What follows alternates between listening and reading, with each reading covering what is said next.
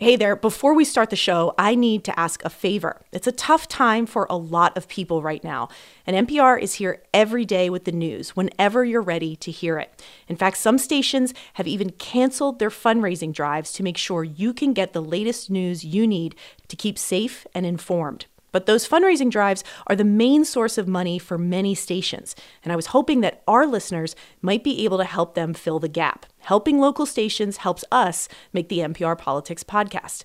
So if you're able, please head to donate.npr.org/politics to give what you can. Thanks. Hi, this is Dr. Dan Seitz. I'm an emergency physician on the front lines of the COVID 19 pandemic here in beautiful Indianapolis. I'm here to remind you to stay home for us as we go to work for you. This podcast was recorded at 2:11 p.m. on Tuesday, March 31st. Things may have changed by the time you hear it, but I hope the only thing you've changed is moving from the kitchen table to the couch. Here's the show. Well, I've moved from the kitchen table to the home office. That is the most cheerful ER doctor. He sounded so happy to be on the front lines of a pandemic. I really like his positive attitude. It makes me feel a little bit brighter. Yeah, and and we are all staying home for him and for all of us. I promise you, I am on my couch. I'm in my closet. That's that counts. that counts. Hey there, it's the NPR Politics Podcast. I'm Susan Davis. I cover Congress. And I'm Tamara Keith. I cover the White House. And the coronavirus outbreak has put a pause in many states on elective medical procedures. And in many places, that means abortion, too. Our old friend Sarah McCammon has been following that for NPR, and she joins us now. Hey, Sarah. Hi, good to talk to you.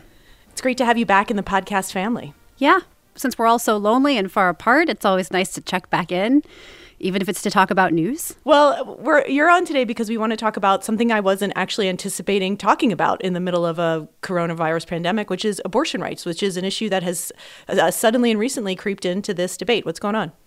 Yeah, I, I, have to say, you know, I asked around at the beginning of the pandemic because this is my beat, and I, you know, was sort of talking to experts and said, "Is there any effect on reproductive health care, reproductive rights?" And I didn't hear a lot right away. But then, and I was thinking, you know, maybe we wouldn't because all the focus is on this coronavirus. But as one expert I talked to this week said to me, abortion is such a political issue people will find a way to fight about it at any moment, even during a pandemic. And what we're seeing is basically a lot of red states, a lot of states led by Republican officials saying abortion should be considered an elective procedure, a non essential procedure. And uh, these orders that we've seen in lots of states to suspend elective procedures, they say should apply to abortion. Of course, you're seeing reproductive rights groups pushing back against that.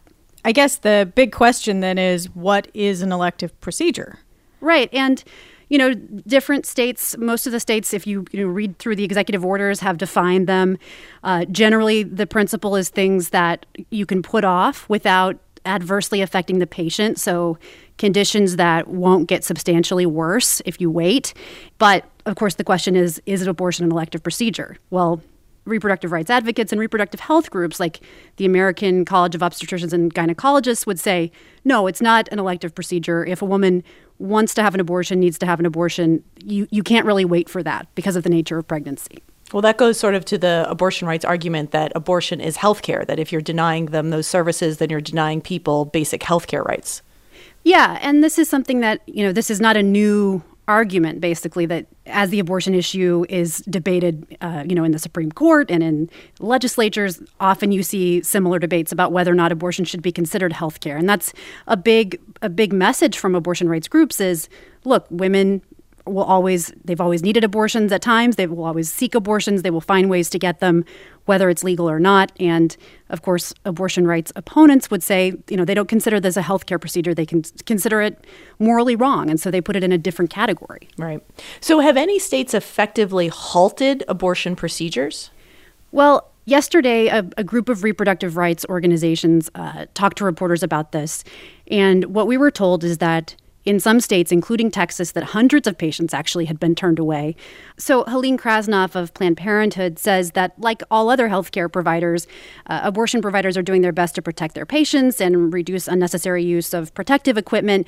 But she says that Republican officials in some of these red states are taking advantage of the situation. What we've seen now is politicians step in and completely ban access, um, resulting in leaving women with the only options of traveling out of state um, attempting to self-manage an abortion or uh, being forced to carry to term, uh, because you know pregnancy doesn't stop during a pandemic.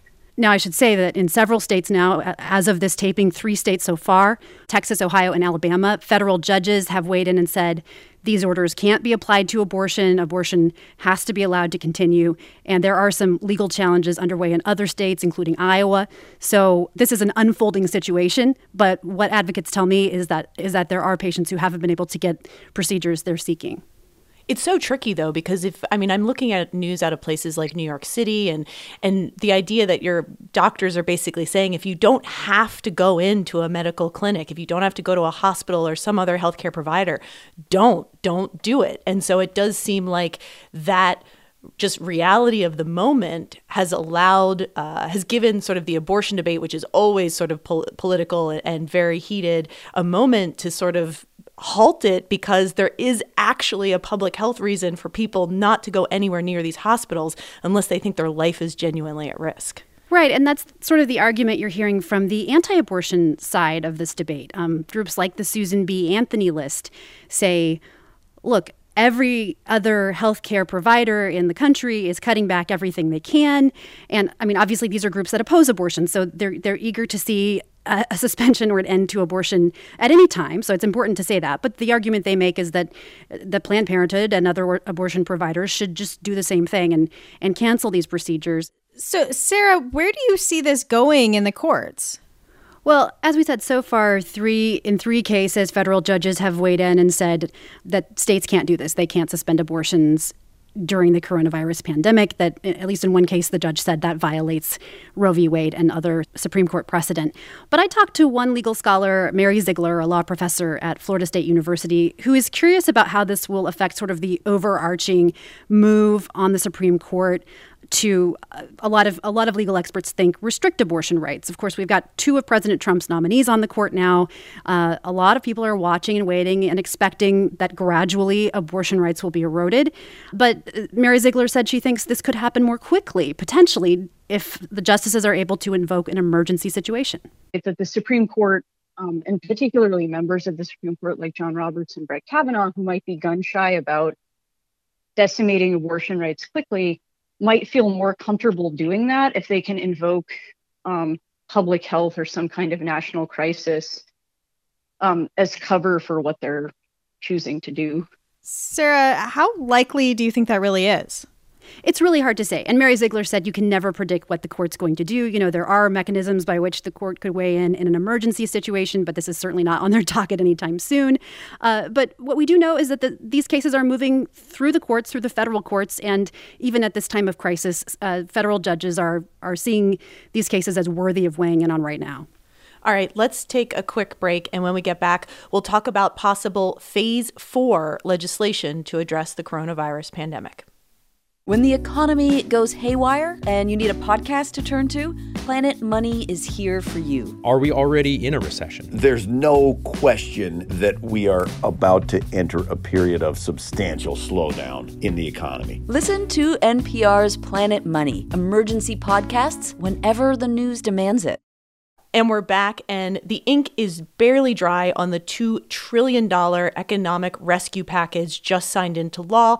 But already, some people in Washington are talking about phase four legislation. What needs to come next? And Tam, President Trump has some ideas. He does. So on Friday, like right after he signed the legislation, he was asked if a phase four might be necessary. And he said that that's something that they're going to have to look into because the states are going to need help. He says they've been hurt very badly. Um, then we went a few days without hearing anything. And today he tweeted, and I'm going to do my favorite thing, which is reading presidential tweets. He says, with interest rates for the United States being at zero, this is the time to do our decades long awaited infrastructure bill. It should be very big and bold, $2 trillion, and be focused solely on jobs and rebuilding the once great infrastructure of our country! Exclamation point, phase four. So we're back to infrastructure week. Yeah, I mean, like infrastructure weeks have typically been like really challenging news weeks. Um, How many infrastructure weeks is this? We're in like definitely infrastructure month right now. Yeah. it's a kind of infinity at this point. I mean, is this this is something obviously that's come up again and again as a p- potential opportunity for bipartisan cooperation? Is it right now? Everybody likes to spend money on roads, bridges, airports, infrastructure. All of that stuff's good stuff. It means jobs, it means growth. The challenge that has been crippling Washington for years on this, although there has been elements of transportation and infra- infrastructure spending, but clearly nothing along the scope of what the president's suggesting, is that they've never been able to agree how to pay for it. You know, Democrats wanted to do things, and some Republicans like raise gas taxes or just add to the deficit or raise taxes on corporations, all those kind of familiar policies policy ideas.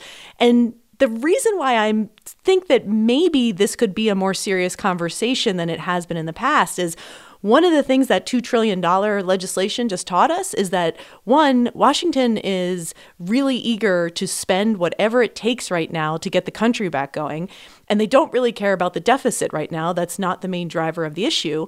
And you know, President Trump is saying this week he wants an infrastructure bill, and House Speaker Nancy Pelosi said the exact same thing just yesterday. She's already also talking about phase four legislation that she says is going to be necessary, and she's describing it not so much about addressing the emergency, but focusing on the recovery, what's going to be needed for a comeback. And she had a conference call with reporters yesterday. The fourth bill would be about recovery, emergency mitigation recovery. Uh, and recovery would include in it some of the emergency and mitigation factors, but it would also be about where we go from here. Uh, there are infrastructure needs that our country have that directly relate uh, to how we are proceeding with the coronavirus. The power dynamic in Washington right now, though, is one where if Donald Trump and Nancy Pelosi agree on the same thing, it can happen. They've done it on phase two legislation, phase three legislation. They did it on the USMCA, the rewrite of the trade law. I mean, they have they share almost nothing politically, but when they do agree, they are completely able to bring everybody else along with them. So if the president and the speaker are seriously talking about potentially doing another big, massive piece of legislation, you could probably drag enough Republicans on board, even if they're not really that excited about doing it. So, how soon are we talking about? I mean, both the president and uh, Nancy Pelosi are talking about uh, creating jobs and looking ahead, but of course, we're still in the middle of a crisis, a public health crisis. Um, do we have a sense of the timetable here? Well, they're not in town, right? Right. Well, there's certain, one, they're not here, and they won't be. Congress won't be back until at least April 20th. I think that's probably a pretty optimistic deadline, considering that the president has already extended sort of the request for everyone to stay at home through the end of the month. Um, you know, I, don't know about timeline because I think Republicans, as I said, are kind of reluctant to do anything really quickly. Senate Majority Leader Mitch McConnell was on the Hugh Hewitt radio show and said he was pretty suspicious of uh, Nancy Pelosi's ideas. He wasn't embracing them. You know, I, I think you have to genuinely be aware of the speaker in a situation like this. I'm reminded of what Rahm Emanuel said uh, during the financial crisis never let a crisis go to waste. What that meant was seize on the crisis to try to achieve unrelated policy items that you have not been able to get under other circumstances. And I just have to say that state budgets are going to be a big problem in the next couple of months. Huge. Uh, they're they they have massive expenses to you know they're they're out buying masks and ventilators and they're spending they're outlaying huge amounts of money to try to deal with this crisis. At the same time, um, their tax revenues are just going to be decimated. And I just don't know how states are going to balance those budgets unless they get some help from the federal government. And Sarah, there's some news out of Texas while we've been doing this podcast. Right. It looks like that basically under another federal court ruling, it looks like the Texas Attorney General has uh, successfully gotten a, a, higher court to uh, lift that order, which basically means that at least for now, um, the order stands. Abortions are considered a non essential procedure in Texas and have to stop for the time being, at least non emergency ones. But that could change. All of this can change very quickly. All right, that is it for us for today. Sarah, thanks so much for coming on the podcast. It was great to have you back with us. My pleasure. Good to talk to you all. And we're talking about doing a listener question podcast later in the week about the political and economic impacts of the coronavirus outbreak. So if you have a question you'd like us to answer, send them to us. You can reach us on email at nprpolitics at npr.org or ask us on our Facebook group. You can find it at n.pr slash politics group. I'm Susan Davis. I cover Congress. And I'm Tamara Keith. I cover the White House. And thank you for listening to the NPR Politics Podcast.